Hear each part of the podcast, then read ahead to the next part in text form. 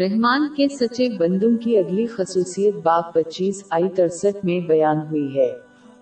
اور وہ جو خدا کے ساتھ کسی اور معبود کو نہیں پکارتے اور جس جاندار کو مار ڈالنا خدا نے حرام کیا ہے اس کو قتل نہیں کرتے مگر جائز طریق یعنی شریعت کے حکم سے اور بدکاری نہیں کرتے اور جو یہ کام کرے گا سخت گناہ میں مبتلا ہوگا۔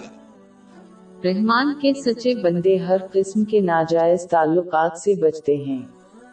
اس سائٹ میں زنا کو شرط کے بعد رکھا گیا ہے اور ایک بے گنا کو قتل کرنا اس کی شدت پر دلالت کرتا ہے۔ مسلمانوں کو غیر قانونی تعلقات کے لالچ میں آنے سے بچنے کے لیے احتیاط کرنی چاہیے۔ سب سے پہلے انہیں اپنی نظریں نیچی کرنا سیکھنا چاہیے۔ اس کا مطلب یہ نہیں ہے کہ کسی کو ہمیشہ اپنے جوتوں کو گھورنا چاہیے۔ لیکن اس کا مطلب ہے کہ انہیں غیر ضروری ارد گرد دیکھنے سے گریز کرنا چاہیے خاص طور پر عوامی مقامات پر۔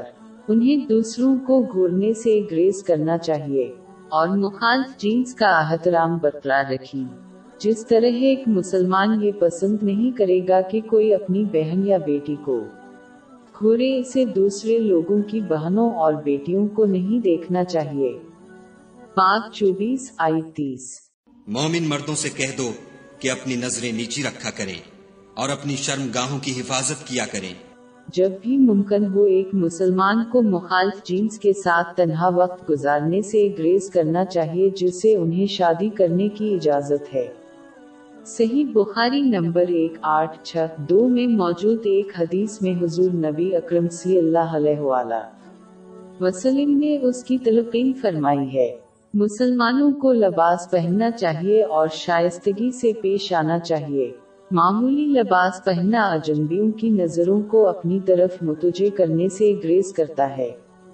اور معمولی برتاؤ کسی کو ابتدائی قدم اٹھانے سے روکتا ہے جو غیر قانونی تعلقات کا باعث بن سکتا ہے۔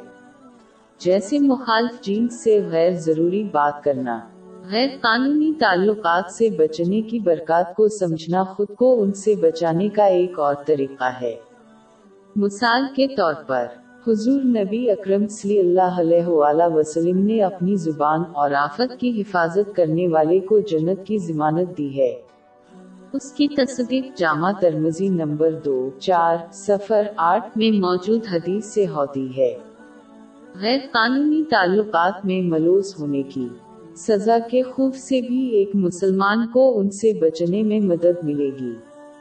مثال کے طور پر، ایمان اس شخص سے دور ہو جائے گا جو زنا کا ارتکاب کر رہا ہے۔ اس کی تصدیق سن ابوداود نمبر چار ہزار چھ سو نوے میں موجود حدیث سے ہوتی ہے۔ حقیقت میں ایک مسلمان کو غیر قانونی تعلقات کی ضرورت نہیں ہے جیسا کہ اسلام شادی کا حکم دیتا ہے۔